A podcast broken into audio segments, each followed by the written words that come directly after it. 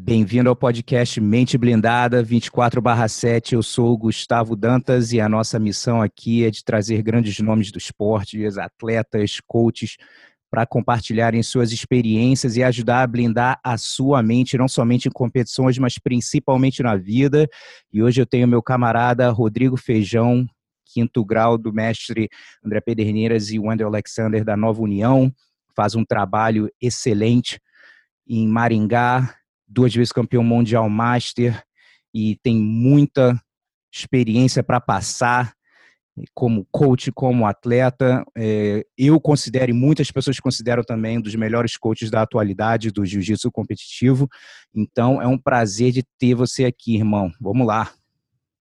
Cara, primeiramente, obrigado, Gustavo, a oportunidade aí de passar minha experiência para as pessoas.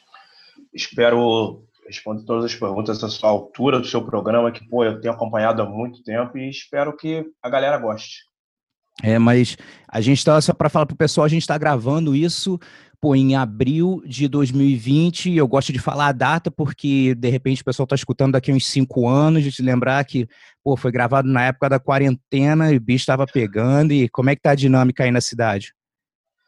Cara, como você pode falar a data, vamos pôr um período bem difícil para todos nós, da mais a galera do esporte que tem que ficar meio preso dentro de casa, não tem muito espaço para fazer algumas coisas. Cara, no meu estado, é, os governantes foram bem rápidos, eles conseguiram dar uma freada no, no vírus e estamos com uma esperança que um, dois meses dentro de casa isso pode solucionar. Tomara. Aqui também o bicho está pegando até pro Arizona, para dizer a verdade, onde eu moro, para quem não sabe tá até tranquilo comparado com Nova York, que o negócio lá tá complicadíssimo, cara, tá realmente, né? E é uma coisa nova, mas meu irmão, esse é o momento, se tem um momento para estar tá com a cabeça forte é agora, né? Então a gente sempre fala, é, tá bem de cabeça para lutar, mas você tem que estar tá bem de cabeça para a vida, porque, meu irmão, é uma situação complicadíssima, mas a gente tem que acreditar e ter fé de que com certeza vai passar. A humanidade já passou por várias coisas tão complicadas, com certeza a gente vai superar essa também. É o que eu espero, cara. Eu acho que esse período está sendo bem legal para todas as pessoas pensarem o que tem feito mesmo, cara. Eu acho que ficar em casa com a família, ficar em casa reavendo, sabe, aquele, aquele, aqueles pilares da, da, da, da sua vida mesmo, é muito importante para o teu crescimento. Com certeza. Então vamos lá, cara, vamos dar um resuminho aí da, do teu começo no jiu-jitsu e aí a gente já vai falar de competição.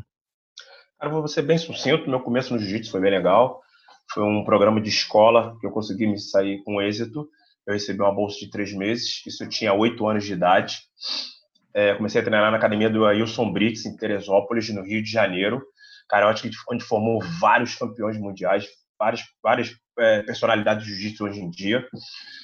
É, fiquei, fiquei lá treinando uns 10 anos, depois eu comecei a treinar com o Eminho, com o Emerson Carlos, que mora em New Jersey hoje. Fiquei um ano e meio com o Eminho. E depois daquela função de Jucão, Del e Dedé, foi criada a Nova União em 95. A gente, o pessoal de Teresópolis inteiro foi para a Nova União, assim que o Jucão já tá, tá, tinha ido para Brasília. O pessoal foi para a Nova União e tô lá até hoje, há 20 anos. Graças a Deus, por, passando já por altos e baixos. Acho que agora estou tendo um momento bem sucinto, bem mais tranquilo. E como atleta, cara, eu só tenho que falar que fui, fui bem sucedido do que eu me propus a fazer. Tem várias lacunas porque eu nunca fui um rapaz que fui focado numa coisa só. Eu sempre gostei de fazer várias coisas ao mesmo tempo. Eu sei que isso não é o legal, mas é o que eu queria no momento. Acho que as pessoas têm que fazer o que querem no momento. No momento eu não queria ficar numa, focado numa coisa só. Eu sempre gostei de todos os esportes, então eu me dedicava tudo ao mesmo tempo. Para o jiu-jitsu isso não foi muito legal, porém, para a minha vida foi muito boa. Cara, para quem não sabe, né, Teresópolis é uma cidade no Rio de Janeiro. E meu irmão, vai o lugar para ter casca grossa lá. Qual foi, qual é a raiz assim de Teresópolis ser tão forte lá, cara, no jiu-jitsu? Cara, eu estava até dando uma entrevista agora em abril de 2020. Foi até legal. Eu falei sobre isso aí também. Cara, não sei te falar. Cara, Teresópolis teve, sabe, vários. Acho que a cidade, tirando as capitais do Brasil, acho que tem mais campeões mundiais em BJJF, cara. Se a gente for buscar mesmo da história, se for buscar onde o cara nasceu, o cara nasceu em Teresópolis. Tem muitas academias de jiu-jitsu, tem muito praticante. E os nossos professores que, que originaram isso gostam muito de jiu-jitsu. Acho que isso, gostar de jiu-jitsu, veio desencadeando várias pessoas boas do jiu-jitsu. É, não, isso, cara, sempre, toda vez que ia lutar Terê, era, meu irmão, sempre sempre guerra, saber que, meu irmão, sempre ia fazer muita força e, e muito legal porque o pessoal foi né, expandindo, foi, meu irmão, ter nego do, de Teresópolis no mundo inteiro né? Muito legal ver isso, trabalho assim que continuou, não sei como começou, seria até legal uma, dar uma investigada nas raízes assim de, né, da, da galera lá em Petrópolis também, né? Tem jiu-jitsu muito bom lá também, né? Cara, é, uma das raízes eu sei que os Grace tinham casa lá. Uhum. Os Grace tinham casa em Teresópolis, casa de veraneio deles em Teresópolis, como eles subiam a serra toda semana, isso foi, sabe, disseminando na cidade inteira. Temos dois grandes mestres na cidade, o mestre Geni Rebelo e o mestre Elias Martins, e eles foram ensinando para os grandes professores que tem lá em Teresópolis, cara. Acho que até hoje, acho que não ficou ninguém lá até hoje. Um está na Arábia, está nos Estados Unidos, os grandes professores. Dois estão na Arábia, um está nos Estados Unidos e outro está aqui no Brasil, se eu não me engano. Não sei se o Carlos Jorge está no Brasil ou está nos Estados Unidos também. E eles foram passando as informações para essa galera que veio da minha geração a galera da minha geração acho que era muito comprometida com jiu-jitsu ou com o esporte. Várias pessoas da minha geração praticavam outros esportes. O Ian Queiroz é um excelente nadador. Renato Ferro jogava bola. É, pô, Marcel Ferreira, é, Ellison Neca, campeão mundial, jogador de hockey. Então, quer dizer, as pessoas de Teresópolis eram muito bem atleticamente. Uhum. Então, as pessoas que subiam a serra para competir com a gente tinha sempre aquele problema de, pô, o pessoal de Teresópolis treina muito, tem muita resistência. Não, a gente foi muito bem fisicamente. Uhum. E, cara, como é que foi teu começo na competição? Tu lembra quantos anos você tinha quando lutou pela primeira vez? Cara, eu lembro que foi logo no outro ano que eu entrei, que eu entrei na academia em setembro. Eu lutei é, uma Copa, se eu não me engano, Copa Flucar, não sei se era Copa Flucar ou Copa Teresópolis. Eu lutei já de faixa amarela, que eu fiquei acho que oito meses de faixa branca só, e já ganhei a faixa amarela, lutei de faixa amarela. Foi até legal, na minha chave tinha um, um rapaz chamado Paulo Boi, que luta Vale Tudo ainda, se não me engano, da Brasília Top Team. Tinha o, um Grace, que eu não vou lembrar quem era o Grace, o garoto na minha época. E tinha um garoto Bambambam, Bam, Bam, que treinava com o mestre Car Carson Grace também.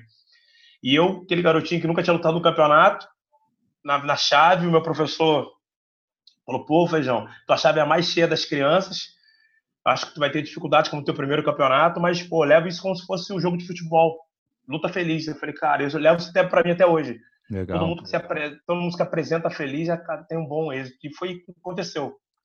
Ganhei a primeira, ganhei a segunda, fiz a final, ganhei a terceira luta, lutei até bem, muito bem o campeonato. Muito legal que você falou isso de lutar feliz. Eu, eu troquei uma ideia umas duas semanas atrás com o Roberto Dimenes, aquele moleque que está estourando agora, moleque 19 anos.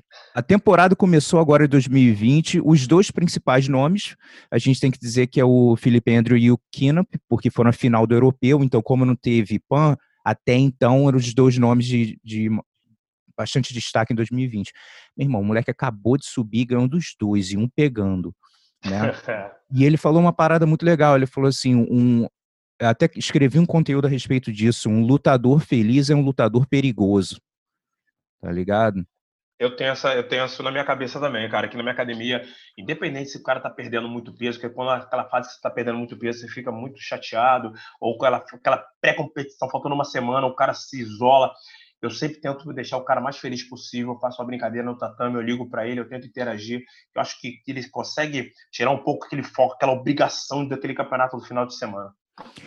E, cara, vamos dividir tua carreira em faixa colorida e preta. E quando você vê assim a tua. Na faixa colorida, né? Que erro psicológico você acredita que você cometeu? E até hoje em dia você vê alguns alunos fazendo, chega, pô, consegue ler agora, dar um toque, né? E lógico que tempos diferentes, tudo, mas algum erro que vem à tua cabeça, assim? Cara, um dos maiores erros eu acabei de falar. Eu acho que eu não tinha tanto comprometimento com o jiu-jitsu como eu tenho hoje. Eu adorava treinar, treinava todos os dias, mas já sabe quando você ia para academia, ia para academia e não era aquilo, sabe, não te completava. Eu precisava fazer mais alguma coisa, eu tinha que dar uma corrida, eu tinha que jogar uma bola e, e parecia que estava faltando alguma coisa. Eu acho que nas minhas faixas coloridas, se eu tivesse um foco um pouquinho melhor, acho que eu teria uns resultados melhores. Eu não tenho como me queixar, cara, que eu acho que, pô, é, é um cara que tem título na carreira de colorido de campeão mundial, campeão brasileiro, cara, campeão estadual. Não posso me queixar, minha carreira foi até legal, porém, ela poderia ser um pouquinho mais sólida. E na carreira e de faixa preta, cara, tem vários erros, né, cara? Que muda, tava... né? É, muda cara, no caso a responsabilidade, né? A expectativa é outra vibe, né? Eu, eu, eu, eu, posso dizer que eu fui meio, meio que preparado, que eu fiquei três anos de faixa marrom, né, cara? E, e quando na minha época, na minha época de faixa marrom, no campeonato oficiais só podiam dois por academia. Aí, como na Nova União já tinha dois nomes no pênis dois nomes no, no leve de, de, expressão, o Dedé foi me segurando mais tempo na faixa marrom. Eu já tinha sido campeão mundial em 98, eu ainda fiquei mais um ano e meio de faixa marrom, porque eu não poderia subir porque os caras estavam atuando muito. João Rock estava lutando muito, o Shaolin estava lutando muito, o Charuto estava lutando muito, sabe? Marora, peso leve, estava lutando. Então, quer dizer, os caras estavam lutando muito. O Dedé falou: Feijão, ser vice, ou para tu ficar dando vitória pros caras, vamos ficar na marrom fazendo um, um currículo melhor pro cara. E eu fui preparado. Então, quando eu cheguei na faixa preta, eu não tomei tanto susto como algumas pessoas tomam. Eu já estava meio preparado, eu treinava com grandes campeões, isso também me ajudou muito. E eu já estava sendo preparado, porque fui muito tempo madurando ali na faixa marrom, né, cara? É, é isso que você falou da falta de comprometimento nas faixas coloridas. Foi exatamente o mesmo erro que o Robert Drysdale falou também. Ele falou que, tipo assim, pô, eu treinava. Sabe, eu treinava. Todo dia treinava, mas não tinha aquele comprometimento profissional ainda. Não entendia ainda também, também né, cara? Muito novo, cara, esporte novo. Eu vejo essa molecada de hoje em dia, cara. Eu pego garotos de faixa azul com 16 anos, já sabe o que ele quer para a vida dele, ele já segue não sei quem, ele já faz planilha de treinamento, sabe? E para mim era um... eu fazia isso também, que eu sempre gostei, mas era um pouco mais de diversão, era uma válvula um pouco mais de escape. Eu treinava sério, porém não tinha esse comprometimento, comprometimento tanto que essa molecada tem hoje, sabe? Que eu acho que ele já pensa na visibilidade que ele vai ter com aquele campeonato, ele já pensa no kimono, já tem que ser diferente. Aí a gente não, né, cara? Naquela época eu ia pra academia treinar e me divertir. É, não, com certeza. Isso agora, acho que as pessoas sabem, né, começam, sabe que dá para viver do esporte mesmo. Na época a gente fazia, meu irmão, quando você falou, porque gostava, mas não sabia assim, pô, o que que no que que ia virar o, o jiu-jitsu. Foi só no, no embalo mesmo, né? Então acho que hoje em dia, eu vejo aqui nos Estados Unidos existe muito homeschool, né? Que o moleque não vai para a escola, tem programas online que os pais fazem. Então, o pai que, eu não digo nem só o jiu-jitsu, não, o jiu-jitsu também, mas vários esportes que os pais preferem botar de homeschool e um moleque de jiu-jitsu desse com 15, às vezes 15, 16 anos juvenil, irmão, o moleque tem vida de profissional apoio, ainda mais nos Estados Unidos, um apoio de, da família. O moleque não vai para a escola, o moleque só treina, faz preparação física e treina novamente o dia inteiro. Já deve fazer jiu-jitsu desde 7, 8 anos de idade. Meu irmão, os moleques estão chegando no juvenil, tá um, tá um absurdo, né, cara? Eu, eu vejo isso também, cara não só nos Estados Unidos, que tem, já tem essa ajuda, mas aqui no Brasil também, cara. Eu, eu, eu, vocês sabem que eu acompanho muito campeonato, eu gosto muito de ver campeonato, acho que eu anoto tudo. Sou um dos caras que mais vivencia campeonato, acho que é aí no, no Brasil, no mundo. E dia de juvenil é o dia que eu sento na arquibancada para assistir, para ver luta legais, para ver a maturidade que esses garotos estão se comportando durante o tatame. E eu te perguntar, você sabe essa resposta melhor que. Bom, bom, é só uma opinião, né? Mas se você olhar assim, é, por um mundial juvenil, um brasileiro juvenil, você vê se um moleque desse, nesse dia, resolve lutar de roxa, tu acha que uns moleques desses chegam no pódio ganham? Gustavo, isso já é estudo meu. Não foi estudo que eu peguei de ninguém, é estudo meu. Os campeões mundiais juvenil de 2007,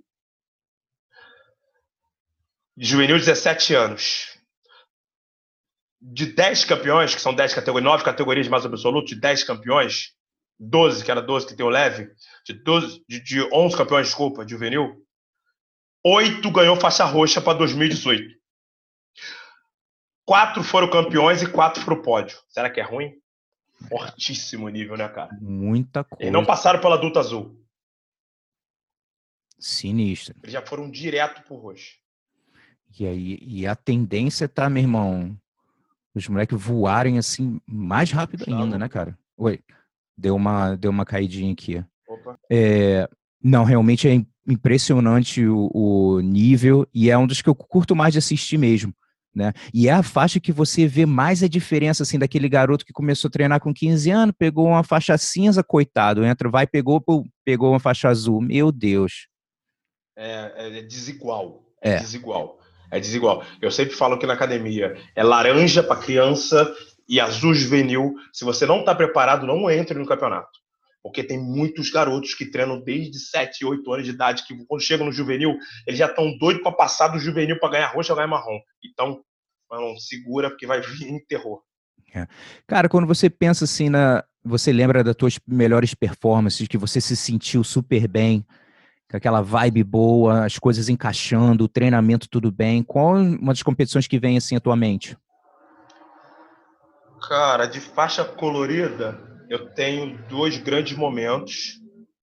Um até eu não fui campeão e o outro eu fui campeão. Um grande momento meu foi o Campeonato Brasileiro de 94, que eu fiz sete lutas para ser campeão juvenil, 17 anos, no leve azul. É que o campeonato eu lutei num dia, o campeonato deu uma hora da manhã, eles pararam para mim lutar no outro dia de manhã, as quartas de final, semifinal e final. Cara, eu fiz final com um rapaz duríssimo, Marcelo Brito, que está em Abu Dhabi hoje. Cara, amazonense duríssimo. Eu fiz a final com ele esse dia, foi muito legal. Essa foi uma das melhores performances minha, sabe? Eu estava muito bem psicologicamente, eu estava muito bem de treino. Eu estava jogando muito bem nos dois planos, eu estava com, com uma, confiança até por cima, que eu não tinha na época, eu tinha. Então, aquele dia para mim foi, sabe? É, é, eu sabia que eu ia ser campeão. Eu fui para a Axa aquele dia sabendo que eu ia ser campeão. O campeonato parou, no, no, no, se não, me engano, acho que foi sexta-feira que gente estava lutando. Aí não podia campeonato, o ginásio podia parar. Para me voltar para lutar no sábado de manhã, eu dormi malzão a noite inteira, ansioso. Mas mesmo assim, eu cheguei de manhã sabendo que ia ser campeão, eu estava com a cabeça muito boa. E outra performance minha de colorida foi brasileiro de 96, de faixa roxa já. É, eu fiquei em terceiro. Eu perdi na semifinal para o Mauro Schwenk, porém eu achei que ganhei a luta. O Rafael Carino deu para ele. Ele me, ele me deu uma punição de boca de calça, só que na época a punição ele virou dois, sabe? Uma loucura que ele fez. É, mas eu lutei muito bem aquele campeonato. Eu tinha feito quatro lutas antes de chegar na semifinal também, sabe? Muito bem, eu me propus a lutar por cima aquele campeonato. Eu estava treinando com, com, com o Eminho na época, o Eminho falou: eu quero que você lute por cima, não quero que você puxe ninguém. Eu estava muito bem na cabeça também. Eu também tinha convicção que ia ser campeão. Fui parado na semifinal, mas, sabe, eu tive uma performance muito boa. Legal. E na preta? Cara, na faixa preta, a minha melhor performance até hoje foi brasileiro de 2001. Não porque eu fui campeão, porque eu treinei para aquilo, cara. Eu tinha perdido o Mundial, tinha ficado em terceiro no Mundial, acabei com o triângulo encaixado no Márcio Feitosa, fiquei dois minutos no triângulo, não consegui finalizar ele. Aquilo me frustrou muito, porque eu, eu achei que eu fosse ser campeão mundial aquele ano, e, cara, aquilo me frustrou. Numa semifinal, ficar com dois minutos com o triângulo encaixado, não consegui finalizar, é uma coisa muito dolorosa. Fui para academia, sabe, na segunda-feira já treinei igual um louco, não queria lutar mais campeonato nenhum, porque eu sabia que ia ter brasileiro em outubro e eu ia encontrar com ele de novo e eu ia ser diferente a luta e como foi diferente, eu me propus a fazer uma luta diferente. Legal. Quando é que você começou? Quando foi a tua primeira viagem internacional para competir? Cara, minha primeira viagem internacional foi em 2005. Para competir, não, para competir é 2005, que eu fui para lutar no Japão, acabou não tendo luta, então 2005. Uhum. E, e como é que foi assim? É, é, aí depois começou a viajar com, quando você começou a viajar como coach também, acompanhar atleta? Então, eu já comecei a viajar como coach em 2007, no primeiro mundial, que eu poderia ter lutado no primeiro mundial, mas eu não quis lutar porque eu já tinha dois atletas meu no, no meu mesmo peso do, do que o meu e eles estavam numa vibe muito boa e eu não queria me conflitar com eles, eu queria dar treinamento para eles, tanto que foi até legal. Meu aluno perdeu na final pro Lepre, o Michel Maia perdeu para final do Lepre, sabe, o trabalho foi muito bem feito para ele. O Renê perdeu nas quartas no final pro Lepre também. Então, quer dizer, o trabalho foi muito bem feito aquele dia. E eu ia ser mais um na chave, eu acabar, eles acabar cruzando com eles e acabar abrindo para mim. E eu optei aquele momento e dar oportunidade para eles. Então, em 2007 foi a primeira vez que eu fui como, só como coach. Cara, o que, que você conversa com teus alunos? Que é uma coisa que acontece muito com brasileiro. Eu, eu lembro que quando eu lutei a minha primeira competição, que eu viajei, saí do Brasil para lutar internacionalmente, Eu vou te falar que, porra, bate aquela adrena, tipo assim, caraca, meu irmão, primeira vez, né? Pô, o esforço que é para você levantar o dinheiro, para você chegar e lutar lá e poder render, né? O que, que você conversa com teus alunos assim, quando eles estão aquela expectativa, porra, não consegue visto não sei quanto tempo, consegue o visto de chegar lá e conseguir se lutar e não sentir pressionado. Você, com certeza você já viu isso acontecer. O cara crescer nessa hora, mas ao mesmo tempo ou outros darem uma murchada, né? Como você conversa isso? Cara, acho que todas as pessoas sabem que eu tenho uma sintonia muito grande com todos os meus atletas, né, cara? Eu não deixo ninguém desamparado para nada. Eu não sou profissional na parte psicológica, mas eu tento, sabe, passar meu carinho para ele, passar minha experiência toda do que eu posso. Então, quando eu sei que aquele, aquela pessoa conseguiu visto, que ele já está se preparando para aquele campeonato, eu já começo a conversar, a explicar para ele que ele vai entrar numa atmosfera diferente. Por quê? Porque eu acho que é uma atmosfera diferente, né? Não é que o nível dos atletas seja. Eu vejo algumas pessoas falando que o nível dos atletas é muito maior, não é isso. É que a atmosfera do, do campeonato é diferente. Eu acho que ele tem que estar preparado para aquela atmosfera, para diversidades que pode acontecer, um kimono que pode rasgar, é, ele chegar um pouco atrasado por causa do que ele está num local diferente, é, estranho, a comida que pode ser ruim. Então eu venho preparando o campo para quando ele chegar lá ter o menor impacto possível. E isso, graças a Deus, aqui na academia teve algumas pessoas que não se apresentaram tão bem, mas não teve esse grande impacto. Eu faço a preparação da cabeça dele antes de chegar no evento. Legal.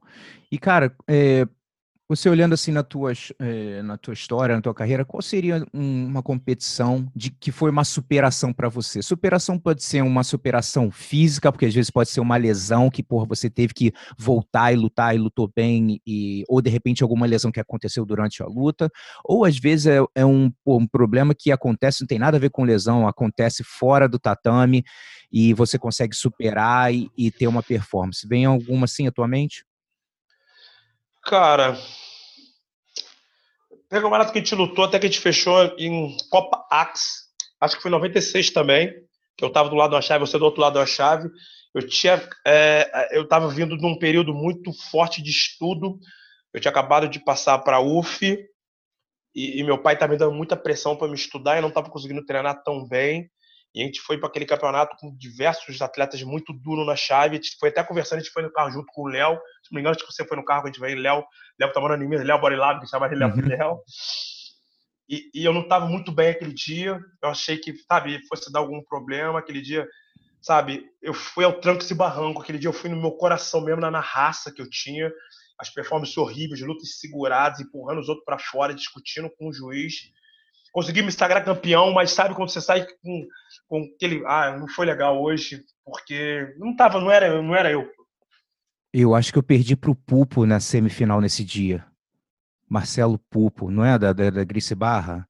Então, acho que foi, cara. Esse dia eu lutei com na final, acho que foi com o Maia no pena. Acho que foi de leve mesmo, foi de leve, foi de pena. Eu lutei com o Maia na ah. final, ganhei dele, mas a luta não foi legal, sabe? Uma luta antes com o Caseca, Caseca, luta discutida, as pessoas, o Luizinho botava muita pilha do lado de fora, apostando e falando muito no meu ouvido, sabe? Aquele dia a apresentação não foi legal minha. Esse dia não, ficou marcado porque eu senti que não fui bem. Uhum. E, pô, história que você vê, assim, de aluno teu de superação, né? Tem várias, né? Porra, vários moleques aí que você é, trabalha. Alguma história de superação que vem, assim, na, na tua mente? Cara, a superação tá, tem... Cara, o René Nazaré é um dos caras que mais se superavam em campeonatos, cara. Ele tem um conflito interno dele. Para quem não conhece, o René Nazaré é campeão mundial do IBJJF faixa azul, vice faixa roxa campeão da CBJJO azul, roxa, marrom, preta. Ele foi um dos alunos meu que teve uma, uma, uma, melhor performance de aluno meu até hoje.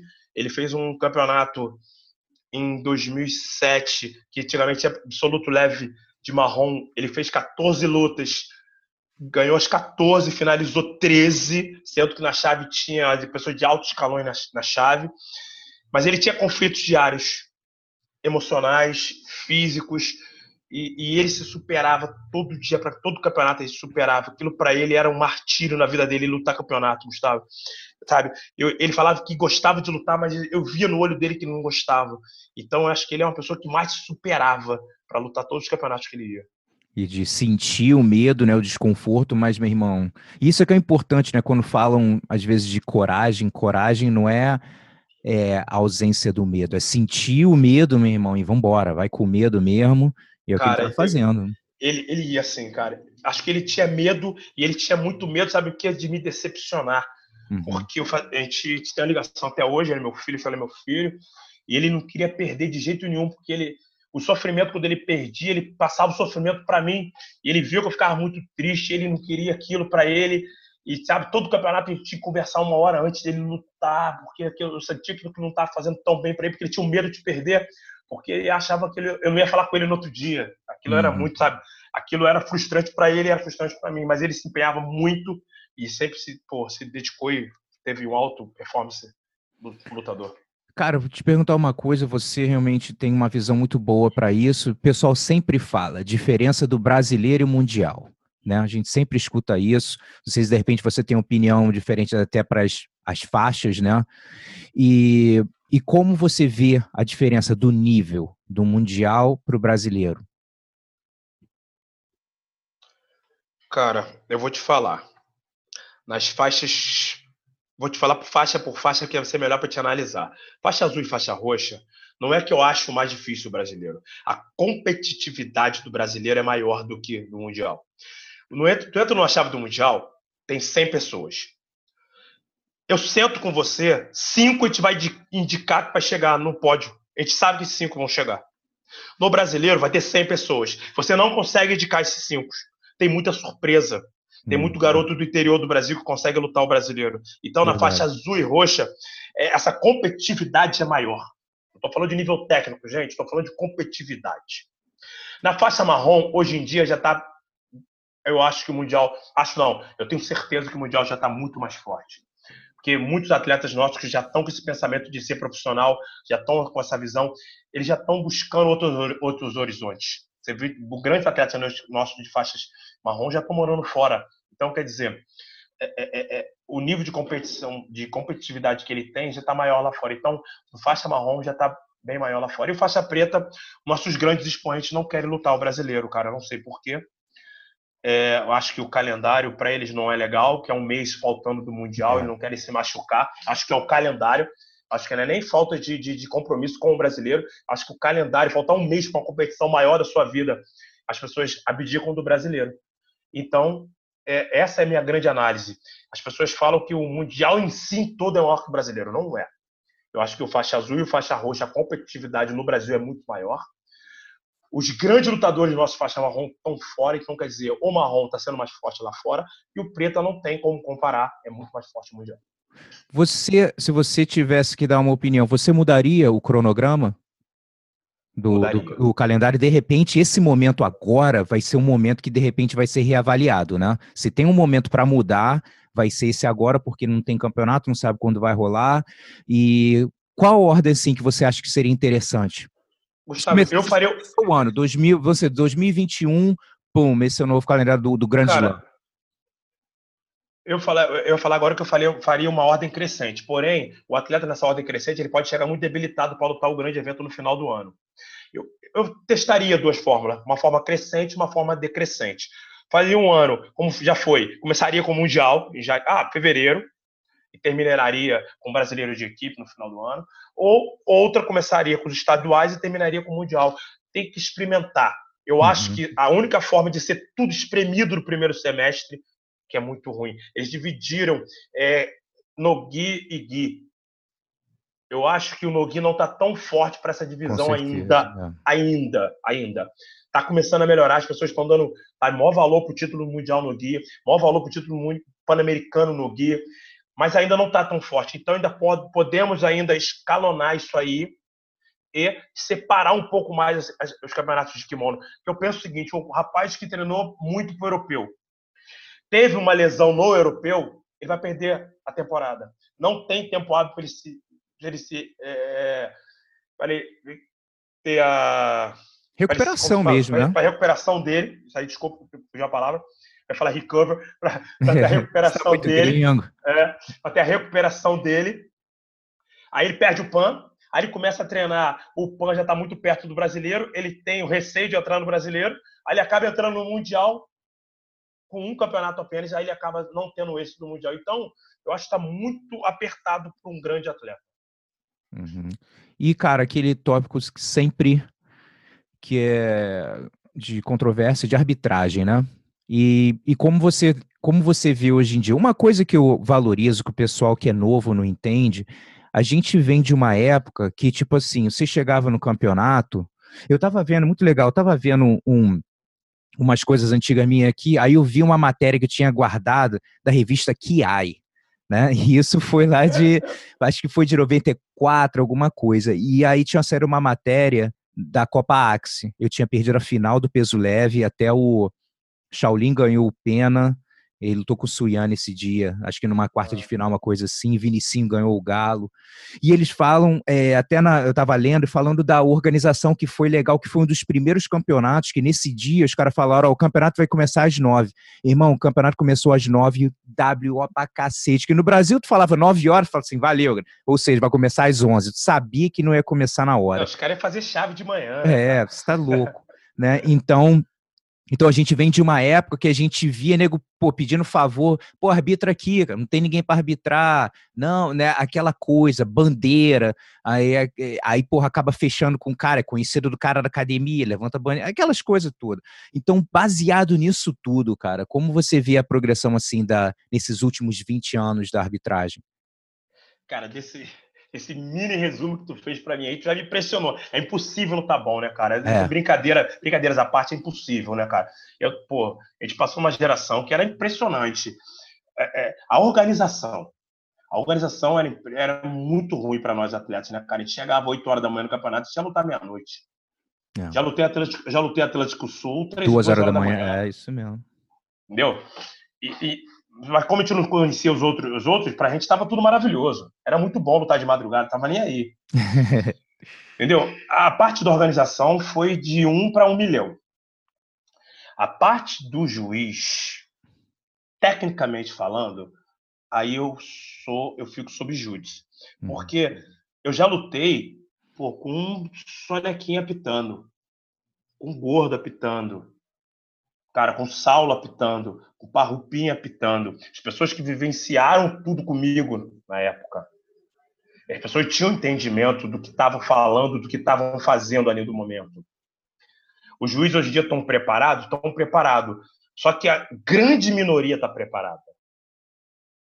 Eu acho que é, é, é, a falta de interpretação e a falta de conhecimento de jiu-jitsu que está dando essa lacuna para as pessoas reclamarem.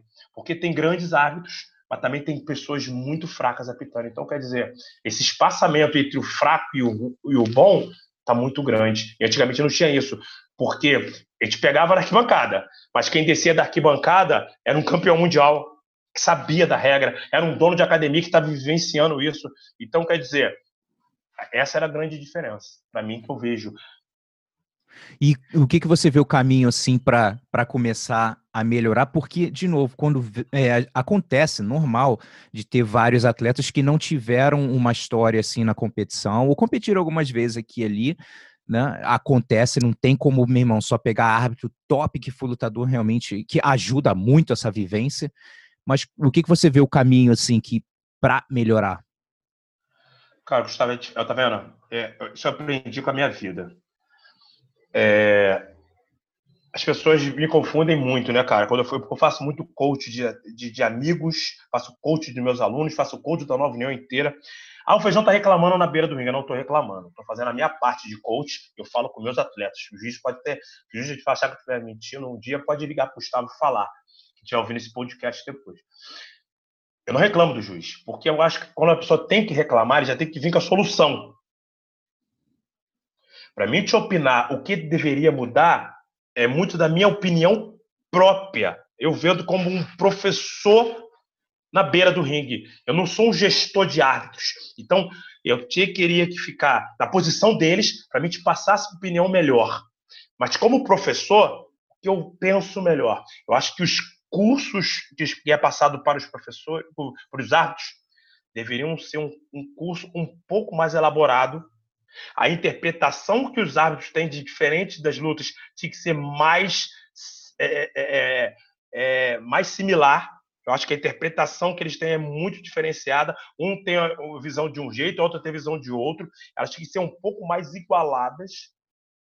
E uma mini profissionalização. O que, que significa essa mini profissionalização? Os árbitros estão em, em, em conferência o tempo inteiro com, a, com essa pandemia, eles estão em conferência, mas eles não ficavam em conferência. estão agora por causa da pandemia. Eles não fariam, eles não faziam isso. Eu estou vendo o árbitro botar posição na internet, eu estou vendo o árbitro participar de debate. Eles não faziam, eles se escondiam. Isso é muito legal, porque você vê o árbitro falando alguma coisa, você vê o árbitro postando a posição, isso vai clareando as ideias dos professores, vendo que o cara não estava tão errado. Pô, aquela posição eu pedi ponto que não era. Pô, para passar o entendimento para todo mundo. Porque só ler e repassar dentro do tatame também está errado. Porque ler, cada um interpreta de uma maneira diferente. Uma coisa que me chama atenção no, nos árbitros, assim, a galera que mais diferenciada, um termo que eu uso bastante quando eu ensino é consciência de posição. Meu irmão, tua mão tá onde? O teu pé tá onde? O teu quadril, sabe? Então, quando às vezes eu vejo muito assim, chegou fora da área, o cara parou, o cara olha assim, vamos. Tipo assim, irmão, ou você tem uma consciência de posição acima da média para você só olhar assim e botar a posição igual, ou você para, olha, peraí, a mão tá aqui, tá assim, tá, pá, pá, volta. Pra ter, porque aí volta, às vezes tu vê uma luta, tipo assim, cara volta numa posição completamente diferente e quebra o cara, pô, meu irmão, que isso? Nossa, a mão não tava aí, não. Só que o cara não, de repente, às vezes não desenvolveu. E essa, essa consciência de posição, cara, vem com, é, tá cercado de treino de alto nível, que você exatamente, sabe. É, então, é, isso é, é, é difícil, que nem todo mundo teve acesso a isso. Você já sabe para onde a posição está se encaminhando, cara. E para, para, para, para sim. Né? E muito árbitro que não tem essa experiência, é difícil do cara ter isso, né? Então, é o que eu falei numa live um dia desse aí com o árbitro, que é o que falta. Eu acho que esse entendimento tem que ser melhor entre eles. Ó, vai parar nesse momento, por quê? Porque nesse momento ele só pode raspar para cá e não pode raspar para outro lado. Se ele raspar para outro lado, ele vai se prejudicar. Então, sabe? E o cara não para, ele deixa a luta continuar, porque ele quer levar a luta do jeito que ele entende. Ele não pode fazer isso. Ele tem que, tá, ele tem que passar, tem que ser é, totalmente é, é, inoperante no resultado daquela luta. E quando ele volta para uma luta igual essa que você falou, ele volta para o meio de uma posição, de uma mão diferente do que o cara está colocando, dá totalmente a luta. É, não complicado. E o que, que você vê assim, se você, é, da sua opinião, né? Coisas que poderiam, você gostaria de, de ver mudando na regra do jiu-jitsu, que você acha que seria interessante levar em consideração o debate? Cara, uma das minhas opiniões é, é aquela as pessoas ficam muito se batendo muito em cima de double pull, é, 50 e birimbolo. Ah, essa molecada não tira a bunda do chão. Ah, essa molecada não faz isso. Calma. E aquelas lutas de cabeçada, cabeça a cabeça, que jogam para fora um corte no outro? Isso também não é legal, pô. Isso eles não mudam, não? Eu penso que, cara, é, é, se tá mudando a luta, tem que ser mais dinâmica embaixo, tem que ser mais dinâmica em cima também. Se a posição tá ruim de uma maneira que a pessoa não consiga desenrolar, cara, eu acho que poderia punir o cara e, e de uma maneira que, sabe, pudesse desenrolar. Tem, tem que tem, parar com as pessoas que gostam de jiu-jitsu, vivenciam o jiu-jitsu e tentar chegar no denominador comum.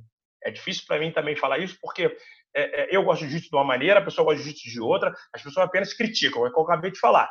Eu não critico mais, porque para me criticar, eu já tive que a solução. Como eu não tenho a solução mais, então eu paro de criticar.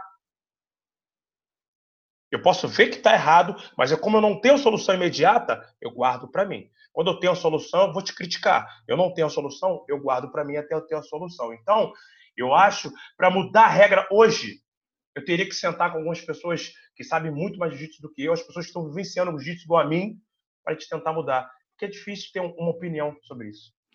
Eu ouvi falar que ia ser depois do Mundial, estavam falando, conversei com o Rico a respeito disso, e tinha falado com ele no começo do ano. E ele tinha falado que estava rolando o papo de começar a tirar vantagem de meia guarda. Você escutou esse papo, não? Eu já escutei, tanto que eles colocaram que a vantagem de meia guarda era só depois, uhum, tá, para ver como é que ia ser. Mas, Gustavo, eu acho que é uma conquista, né, cara? A gente tem que ver como é que vai ser. É uma conquista. Conquistou uma meia guarda. Eu estava dentro da tua guarda fechada, eu estava na tua guarda aberta. Eu consegui chegar já do teu lado, sabe? Ou se não, vai ficar muito interpretativo. O cara briga para chegar do teu lado, o cara vai e bota na meia, não é mais nada. Vai ficar interpretativo. É, uma coisa que eu achei legal, assim, o ponto de vista que o Rico estava falando, ele falou, cara, todas as vantagens que a gente pega, é tipo assim, é porque você quase é, conseguiu alguma coisa, você quase raspou, você quase pegou. Ele falou, então quando chega na meia, você não quase passou, você está na meia. Né? E, e, hoje em dia, você sabe muito bem, você pega um Master, um Master 2, cinco minutos. Ah, começou a luta, dois minutos, pô, o cara chegou na meia, filho. Acabou a luta. Irmão, se o cara quer ser. Fudeu. Vai ser realmente complicado ali. Então, eu achei interessante isso, porque vai mudar a dinâmica e a estratégia, meu irmão, em todas as, lógico, em todos os grupos, mas principalmente no Master, eu acho legal de, tipo assim, o cara chegou na meia, beleza, parabéns, está na meia ainda. Né? Porque que acontece? O que tem de gente perdendo luta, e você sabe muito bem disso, tá um 0 a 0 o, o, o cara tá, chegou na meia do osso, só que o ponto agora é só no final, né? Depois que termina a posição. E aí uns tec... e, e, e, os técnicos também que não estão nem ligados, estão achando, é, achando que não, não, tá bem, tem nada. Aí termina, aí que dá a vantagem, o cara, pô, peraí, mas não, não sei o quê. Mal informado, vamos dizer, né? É, cara, vou te falar, quando teve essa mudança, cara, o primeiro campeonato que eu fui, quando teve essa mudança, eu, cara, acho que foi o Mundial de Master de 2017, quando teve essa mudança. Cara, o que os juízes esqueciam era um absurdo, cara. Porque, cara, não estava acostumado. É, é. O cara, aí, pô, a vantagem no final, o cara, ah, pô, o cara esquecia, pô. A luta, sabe? O cara caiu na meia, o cara recuperou, botou num gancho, tem que dar vantagem, o cara esquecia e a luta ia. Loucura, loucura, essa, sabe? Essas coisas que, que dificultam. Cara, uma posição que eu tenho curiosidade, eu até conversei com o Rico também, é o seguinte: quando você ganha ponto pelas costas, né? Pode ser o back mount, né? De você montar ali sem gancho, mas vamos supor, você foi para as costas e botou o gancho. E esse conceito de, porra, tem que estar tá com gancho assim para ganhar ponto. Tu não acha que está na hora de dar uma reavaliada nisso? Porque a ideia é controlar as costas. A ideia é controlar, você chegar nas costas do cara e controlar o cara. Não interessa como foi. Se tá com uma. fechou um triângulo do lado, né? Tá ali, mas Cara, tá eu acho, eu acho que só foi. Eh, eles colocaram isso aí, colocar o gancho para ter uma maneira mais técnica de chegar, né, cara? Colocar o. A gente, vários, pô, treina até hoje também. A gente entra o pé e o pé passa direto, o cara fecha um triângulo, ou o pé tá muito embaixo, ou tá muito em cima. Eu acho que só uma maneira mais técnica de ver a coisa, de ter mais plástico o movimento. Uhum. Mas se for pensar exatamente em controle, eu acho que está na hora de mudar. Uhum. Se o cara pensar na plasticidade da posição, eu acho que manteria até o cara ficar com gancho, que a plasticidade é mais bonito, ficar com gancho ali. O cara tá, pô, o cara tá controlando a pessoa sem ter controle. Olha que loucura essa sentença minha. Controlando o cara sem ter controle, porque no gancho, na verdade, um cara que treina no jiu-jitsu, o cara vai botar a mão no teu pé, vai tirar o pé, vai fugir o quadril, mas o cara uhum. consegue controlar, é legal. Mas se for pensar apenas em controle, eu acho que está na hora de repensar isso sim. Cara, o que você acha da profissionalização do jiu-jitsu? Né? Independente, lógico, tem a, a galera faixa colorida, tá subindo tal, e quando chega ali na faixa preta, né, como você se sente nesse momento atual em 2020? Eu acho que está muito rápida. Eu acho que, no, não sendo nostálgico, nos tempos de 20 anos atrás era mais devagar, acho que demorava mais ser mais profissional. Acho que a molecada em dia que já entra na academia, acho que até, pô, quando ele ganha a primeira faixa dele, ele já está pensando no algo mais, já está pensando em, em, ser profissional da coisa, o cara já está buscando curso, já está buscando informações. Eu acho que a profissionalização já está começando muito cedo, porém, tem muitas pessoas que estão mal preparadas ao chegar não no final, ao chegar a ser professor ou chegar a ser dono de alguma coisa. Eu acho que a pessoa tem que se preparar. Acho que o mercado está para ir para isso. Tem informações na internet, tem informações presenciais, tem informações com amigo. Eu acho que você em campeonato de jiu-jitsu apenas para competir é muito legal, mas o network que eu faço no campeonato de jiu-jitsu, o conhecimento que eu pego fora jiu-jitsu em campeonato é ímpar. Então, o toque que eu dou para todo mundo é esse. Vai para o Campeonato para competir, tranquilo. Mas vai para buscar informação também, conversar com outro professor, a dificuldade que ele está tendo, ou conversar com o árbitro, como é que ele se preparou para chegar até ali, ou falar com o dono do campeonato, como é que está a dinâmica do campeonato dele. Eu acho que aquilo pode, sabe, abrir teu, teu leque para outras coisas. Se você não for um grande campeão, você pode ser um grande professor. Se você não é um grande professor, você pode ser um grande gestor. Se você não é um gestor, você pode ser um dono. Então, quer dizer, você tem que abrir o leque para a maior oportunidade possível. Com certeza, cara. Isso é uma coisa que eu sempre falo, o atleta ele tem que ter uma mente empreendedora. Não tem como o cara, quando o nego fala, ah, viver do jiu-jitsu, de só competir. Meu irmão, a não ser que você seja top de top, que você faz, você só luta e ganha dinheiro com premiação, né? Cara, é, vai ter um momento que você não vai conseguir mais fazer isso. Né? Você pode estar fazendo os caras top fazem, mas tem algum momento que não vai poder. Então, acho que acaba vários caras top, é, como eles ignoram, às vezes, a parte né, do marketing, do marketing digital, de como né, saber que, cara, você é uma. Todo mundo falando você, eu digo às pessoas em geral, você está escutando, se você é atleta, você tem. É, você é uma marca. Você é uma marca, é. né? E eu lembro que o, o, Gary V, o Gary Vaynerchuk, é um cara que fala muito legal isso. Ele fala, cara, a partir do momento que você criou uma uma conta numa mídia social, no, no Instagram, alguma coisa assim, você é, é uma marca. Agora, você decide se você quer é, fazer algo da parte financeira com essa, com essa marca ou não. Né? Se você quer, tem que lembrar que. Lembra, antigamente, de novo, a gente vem de uma época que não é o cara começa a treinar, pô, quero ser campeão, mundial. Tinha, nem existia campeonato mundial, não tinha nem campeonato brasileiro.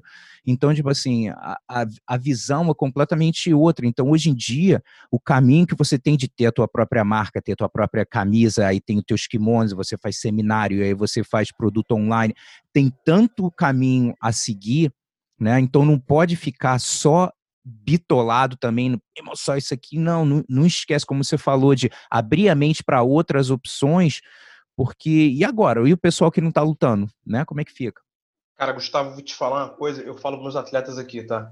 Eu acho que 2% vão ganhar muito dinheiro com jiu-jitsu só lutando. Se for dois. É Os outros, cara, for. Se for, os outros, cara, tem que saber fazer as outras coisas. Por isso que eu sempre botei na minha cabeça, cara. Meu pai sempre falou isso pra mim, cara. Meu pai nunca foi muito estudado, não, mas meu pai acho que era um sábio do, da, da, da época dele, cara. Ele fala, filho, não fica numa coisa só. É um dos problemas que eu tive com o jiu-jitsu eu não, eu não conseguia ficar só com jiu-jitsu. Eu consegui fazer duas faculdades, eu treinei judô, eu fiz jiu-jitsu, eu jogava, eu corria eu profissionalmente, eu joguei futebol muito tempo, joguei folha, sabe? Eu diversificava a minha cabeça, que ninguém sabe o dia de amanhã. Olha hoje onde nós estamos. O jiu-jitsu pode ficar parado dois, três meses, pode ficar parado um ano, pode ficar parado, sabe? E isso me abala me abala como, como gestor daquela academia, mas não me abala como ser humano, que eu sei que eu vou ter coisas a fazer mais. E tem, e tem pessoas que, que só tem o jiu-jitsu para a vida, eu penso que não é legal, cara. Conselho que eu já estou dando agora em 2020. Não fique só numa coisa, bitolado numa coisa. Eu acho que você pode ser profissional, você pode ser é, é, é, excelente na coisa que faça, mas ramifique, diversifique seus meios. Legal. Cara, me fala um pouco a respeito do trabalho, como é que tá em Maringá. Para o pessoal que não sabe, você tem um grupo de competição bem forte. Quantos atletas atualmente você tem em abril de 2020? Vamos lá. Cara, agora exatamente eu tô com 32 atletas, sendo que são 19 fora de Maringá e 11 da cidade de Maringá. Esses atletas chegaram até mim é, por indicações ou por procura de internet. Eu nunca chamei ninguém eu acho que a minha postura nunca vou mudar, nunca vou chamar ninguém. Acho que não vou parar do lado de nenhum atleta, de nenhum campeonato chamando ninguém. Acho que isso vai na cabeça de cada um. As pessoas vêm procurar por causa do meu trabalho, que eu tento fazer isso com o maior prazer possível. Já estou em Maringá há 20 anos, cheguei aqui exatamente em 2000. É, me desbravar uma cidade que estava iniciando no jiu-jitsu. Acho que é, muitos aqui no, no, interior do Paraná me tiram como exemplo, que na verdade acho que eu iniciei para todo mundo. Fiquei 15 anos dando aula numa academia, apenas numa academia, para tentar sabe, fortificar minha marca, fortificar meu entendimento do jiu-jitsu, aprender as outras coisas, gerenciar a, a, o meu produto, a se postar melhor como professor. Hoje em dia eu tenho uma academia própria, que apenas eu consegui apenas ter a modalidade de jiu-jitsu na academia. Isso para o Brasil é muito difícil, que acho que poucas pessoas abrem academia, mas botam dezenas de modalidades. Não a minha, eu consigo viver apenas do jiu-jitsu. Acho que era por isso que eu fiquei demorei bastante tempo, porque eu acho que eu fui formulando isso com o tempo, devagar, para me viver apenas do jiu-jitsu com ela, ela sobreviver apenas do jiu-jitsu, para mim não tem outra coisa, o meu foco ser inteiro no jiu-jitsu. O produto é jiu-jitsu aqui na academia o tempo inteiro. A gente preza a parte esportiva, preza, mas eu tenho a parte de, de, de saúde também, a parte comercial. Não, o, os atletas já sabem se postar de acordo com o jeito que eu gosto que se poste. Eu acho que atleta é de uma maneira que se posta na academia, atleta comercial, a pessoa que vem comercial é de outra maneira. É, as aulas já estou começando a separar as aulas, não comecei heterogêneas, as aulas já estão começando a ficar um pouco mais homogêneas. Espero com mais um, dois anos as aulas ser totalmente homogêneas. Ah, Vejão, por que você não faz isso? Já tem um grupo grande, porque eu acho que eu preciso ainda formalizar como é que vai ser essa homogeneidade. Eu quero separar por faixa, vou separar por idade. Eu vejo pessoas separando só por, por faixa. Eu não, eu não sei se vou separar só por faixa, não sei se isso vai ser benéfico do meu ponto de vista. Eu acho que, do ponto de vista de conhecimento, é benéfico sim, porém, eu vejo a pessoa se estimulando muito rápido, o cara fica a faixa branca, ele fica muito, sabe? Ele entra na academia porque ele vê o ídolo que está treinando ali, ele quer treinar com aquele ídolo, ele quer treinar com aquela pessoa mais graduada. Acho, acho que essa transição tem que ser um pouco mais rápida, então por isso que eu não separei total ainda, porque eu estou pensando no meio como é que eu vou fazer. E, cara, tentando padronizar o máximo possível dentro do meu tatame. Acho que a padronização está vindo com o tempo, já consegui, sabe, todo mundo usar o kimono com a minha marca. A partir disso, vai ser todo mundo usar só o kimono que eu estipular. E depois, o, o final de tudo vai ser a padronização das aulas. Legal. E, cara, rapidinho, um tópico também delicado que você pode só falar um pouquinho a respeito, que é essa troca que tem atualmente de academias, essas coisas assim, né? Como você vê essa essa mudança no cenário do jiu-jitsu, de, de mudar, de procurar outras academias, não só procurar, mas ser procurado por outras academias, como você vê essa, essa transição agora?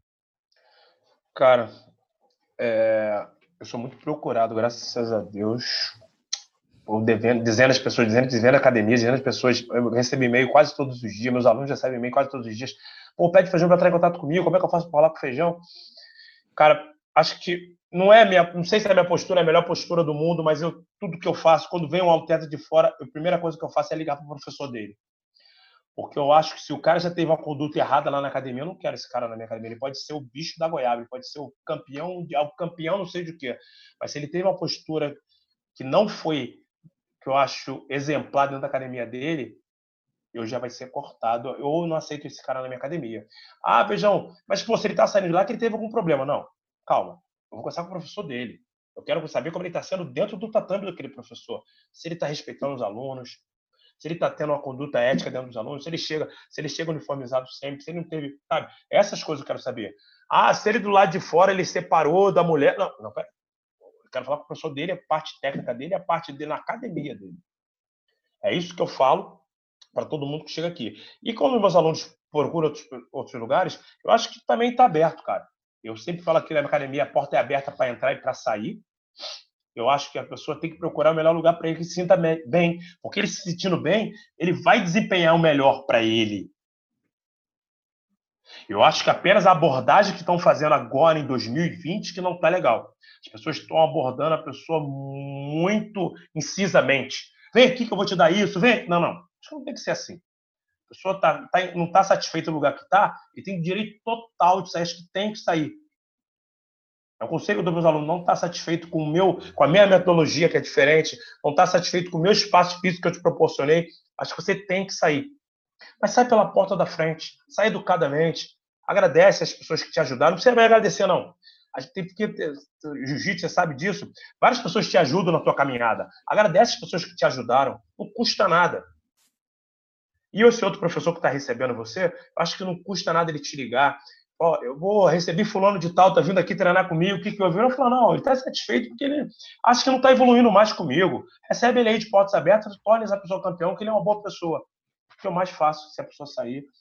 Cara, eu acho. Já tive dezenas de pessoas que saíram da minha academia, como dezenas de pessoas, exemplo, dezenas já saíram. E, e quando sair pela porta da frente, é o que eu mais falo. Cara, siga o seu caminho. Cara, o exemplo que eu tenho, o Michel Maia, cara, ele foi vice-campeão foi vice-campeão faixa preta comigo, campeão mundial nas coloridas. Pediu para sair uma vez da minha academia, foi pro Paradeda.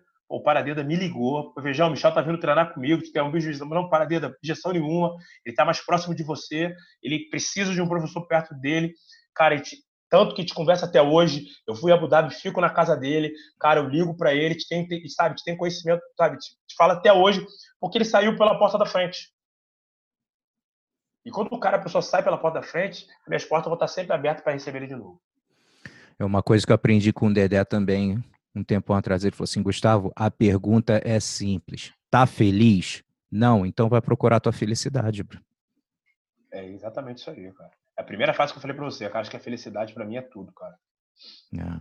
E, cara, a gente chegando no final da conversa aqui, o que eu gostaria de saber de você é o seguinte, cara, uma das maiores lições que a competição te ensinou. Quando eu falo competição, é como atleta, como professor, né? Te ensinou para tua vida. Cara, eu acho que é ser resiliente, cara. Eu acho que a competição me ensinou isso. Eu, o jiu-jitsu, me ensinou isso, cara. Cara, eu vivi, eu treino jiu-jitsu há 35 anos, cara.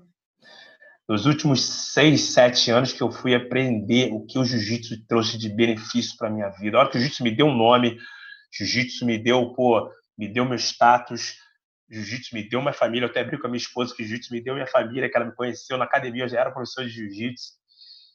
Mas eu não vi essa ferramenta, trabalhando na minha vida como eu vejo hoje. Eu acho que a resiliência de, de poder de cair, levantar, de estar sempre forte para passar informação legal para a pessoa, de, pô, eu tive muito problema quando tive para construir o meu espaço com, com, obra, eu tive que me, me, manter, sabe, firme, porque à noite eu ia dar aula para meus alunos, eu tinha que chegar sempre feliz, uma coisa que eu sempre trago na minha academia, eu, eu me transformo, eu chego na minha academia, eu, eu, visto aquilo que eu sou um professor, eu tenho que passar informação legal para meus alunos, nunca passo cara fia para ninguém, então, quer dizer, eu acho que a resiliência e, e essa vontade de ter o jiu-jitsu dentro de mim, acho que eu mais tenho, que eu levo para todo mundo. Aí para o pessoal que está assistindo, que de repente pô, nunca participou de competição e tem o um interesse, eu sempre menciono na minha academia e, e, vários, isso daí eu menciono em entrevista, em live, é uma coisa que eu sempre repito, que o jiu-jitsu, muito parecido com você também, demora, demora a gente ficar mais velho para ver mesmo o outro lado do jiu-jitsu, né, cara? É muito interessante isso. E esse lado, assim, da, do desenvolvimento pessoal, porque o jiu-jitsu é uma excelente ferramenta de desenvolvimento pessoal que você não precisa de competição para você ter os benefícios do jiu-jitsu, isso é fato. Né? Contudo, se você quiser amplificar o poder dessa ferramenta chamada jiu-jitsu, competição é uma excelente maneira, porque tudo, tudo, cara, tudo que você tem, tipo, você aumenta a confiança, começa, você falou, a sua resiliência, está numa posição ruim, você aprender a não, não, não bater pânico, de saber se sentir confortável em situações desconfortáveis. Pô, você bota isso no, na competição, só é amplificado, multiplica isso mesmo por 10, sei lá por quanto. Então, o crescimento emocional que você tem por participar, estar tá envolvido do processo de competição, acho que as pessoas não têm ideia de como é importante e muda, literalmente mudam vidas. Cara, aqui na academia eu fiz até uma brincadeira no passado Fiz até uma brincadeira aqui ano passado, que aqui na academia a gente respira esportivo, é, é, competição muito, né, cara? A gente respira muito competição, porque eu sou competitivo, cara, e eu gosto de passar para as pessoas que têm que vivenciar. Só que eu não brigo, claro que eu não vou brigar nunca ninguém a competir, mas eu gosto de estimular. Cara, em agosto do ano passado, eu botei na minha cabeça que no Sul-Americano, aqui no Brasil, no final do ano, eu tinha que levar 90 atletas, eu tinha que levar 80 atletas, eu tinha que levar, eu tinha que levar, eu tinha que levar um número X de atletas eu fiz a brincadeira que não ia graduar ninguém e que não ia, sabe? sabe, que eu fui falando com as pessoas, mostrando que, que, que a importância da amplificação do conhecimento do jiu-jitsu através do campeonato. Falou tudo, eu vou usar isso até agora, cara. A amplificação que dá o campeonato para a tua vida e o jiu-jitsu vai trazer para você. E nisso foi legal, que eu consegui levar 18 pessoas que nunca tinham lutado, graduados já em roxa, marrom, que nunca tinham lutado no campeonato de jiu-jitsu. Gustavo, quando eles voltaram daquilo, desses 18, hum. acho que só cinco ganharam. O resto tudo perdeu de cara, perdeu. Eu estava nervoso. Gustavo, mas a mudança no meu tatame, eles passando a informação para o novato, foi, sabe, foi uma coisa que não, não tem explicação. As pessoas podem falar para mim, ah, minha academia ainda não tem campeonato. Tranquilo, você está perdendo a, essa amplificação. Vou usar isso agora, Gustavo, excelente, tá vendo? Não deixe o aluno passar para o campeonato, porque o, o, o, o transtorno que ele teve até chegar naquele campeonato é o que foi legal. Ele teve que perder peso, ele teve que treinar mais focado, ele teve que, sabe, é, é, ser mais, um cara mais é, assíduo no jiu-jitsu, ele teve que ver a, a, a, posição com outro olhar. A vida dele vai mudar, ele tem que ser, no, no, trabalho dele, ele não pode ser tão estressado que senão ele não vai conseguir treinar bem à noite. Então, quer dizer, uma coisa foi levando a outra. E o feedback que eu tive com esses 18 que foram lutar sul-americano quando eu fiz essa brincadeira na academia foi maravilhoso. Então, quer dizer, o campeonato é um amplificador total do jiu-jitsu. Show. Irmão, papo irado, brigadão. Parabéns por, por, pela tua carreira como atleta, como professor, é, como ser humano, como pai. Você é um exemplo é, de ser humano, de atleta, de professor, uma referência muito grande, como você falou, numa, em Maringá, você chegou aí num, numa época que realmente o jiu-jitsu não tinha praticamente nada, né, muito, muito pequeno, e conseguiu desenvolver hoje em dia, eu acredito que a, a tua influência, 20 anos aí, irmão, não tem como impactar o cenário do jiu-jitsu no estado. Do mesmo jeito que eu impactei aqui no Arizona, estou aqui há 20 anos, não tem como não impactar o crescimento do esporte aqui. Então, você é responsável, meu irmão, pelo, pelo crescimento do, do esporte, não só em Maringá, que acrescenta no jiu-jitsu brasileiro e no mundo. Você, por quantos teus alunos aí estão espalhados pelo mundo, compartilhando a tua filosofia, né, de, de treino de vida. E, meu irmão, só tenho aí a agradecer todo o apoio também e parabéns mesmo, irmão. Cara, Gustavão, eu quero agradecer sempre aí as oportunidades que você me dá, cara. Oportunidades são ímpares, já deixou fazer camp na tua academia, já deixou frequentar, porra, tua casa. A gente é amigo de longa data, você me ajudou muito. E, cara, eu quero deixar informação para as pessoas que, do meu legado, não quero deixar campeão. As pessoas têm ideia errada minha. Pô, João só quer formar campeão, não quero formar campeão. Quero formar bons seres humanos, quero formar pessoas que, cara, cara, é o que me deixa mais feliz o que eu vi meu irmão emocionado uma vez, a gente foi, eu levei meu irmão para o campeonato uns cinco anos atrás jiu-jitsu, ele ficou absurdamente impressionado com as pessoas que queriam falar comigo, queriam tirar foto. Cara, eu nem fui super campeão, cara. Mas é esse, sabe? Mas eu acho que eu deixei um legado legal. Eu deixo um legado legal para as pessoas que me seguem. De, de, você não precisa ser subcampeão para estar no meio, para ser bem sucedido no seu meio, para passar boas informações para as pessoas. E e que isso que você também tem feito, essas lives com as pessoas, está passando informações muito legais para todo mundo, eu tenho certeza.